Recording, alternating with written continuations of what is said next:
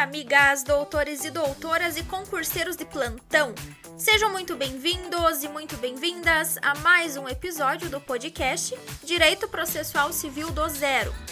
E para quem não me conhece, eu me chamo Larissa Maltaca, sou a apresentadora deste podcast e também do podcast de Direito Civil. Então estarei esperando por vocês lá no Direito Civil do Zero também. E eu gostaria de fazer um pedido muito especial para vocês, nossos ouvintes, para que vocês curtam, compartilhem, nos avaliem aqui no podcast e nos acompanhem também pelo Instagram em arroba e arroba Larissa. Pessoal, antes de adentrarmos ao tema de hoje, que está imperdível, eu gostaria de conversar com vocês que são acadêmicos, concurseiros, advogados e demais profissionais que buscam se aperfeiçoar em direito penal, uma das matérias que mais despencam nos concursos públicos e provas em geral. A novidade é que agora vocês poderão adquirir o curso Direito Penal do Zero, ministrado pelo criador do grupo Direito do Zero, que é o Gia Campos. E o curso é repleto de vantagens vantagens. Além das aulas serem 100% gratuitas, elas poderão ser assistidas a qualquer momento. Os alunos ainda poderão integrar um grupo exclusivo e ainda terão mentorias mensais.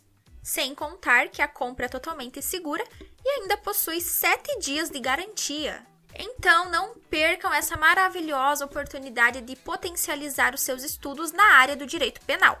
Eu vou deixar o link aqui na descrição deste episódio do curso Direito Penal do Zero. Mas agora chega de conversa e vamos ao tema de hoje, que é aplicação da norma processual no tempo. Pessoal, Sabemos que um processo é um conjunto de relações e atos jurídicos que são desencadeados por sujeitos processuais. Quem são os sujeitos processuais? São as partes, o juiz, os auxiliares da justiça e demais pessoas que estejam envolvidas no processo. Então vejam, se em um processo existem relações e atos jurídicos, é claro que essas relações e esses atos jurídicos merecem proteção do direito, não merecem? Por ser uma situação jurídica existente. Isso significa que a lei nova não poderá atingir um direito adquirido pelo sujeito, porque o direito processual ganha proteção constitucional e não poderá ser prejudicado pela lei. Pessoal, as normas processuais novas aplicam-se aos processos que estão tramitando. E como prova disso, eu quero trazer e ler aqui com vocês o artigo 14 do CPC. Artigo 14. A norma processual não retroagirá e será aplicável imediatamente aos processos em curso respeitados os atos processuais praticados e as situações jurídicas consolidadas sob a vigência da norma revogada. Larissa, mas como assim? O que esse artigo quer dizer? Esse artigo 14 ressalva que a aplicação imediata de uma nova norma processual deve sempre respeitar os atos processuais que já foram praticados e deve respeitar também as situações jurídicas consolidadas. Na verdade, o CPC não traz nada de especial na aplicação de uma nova norma processual.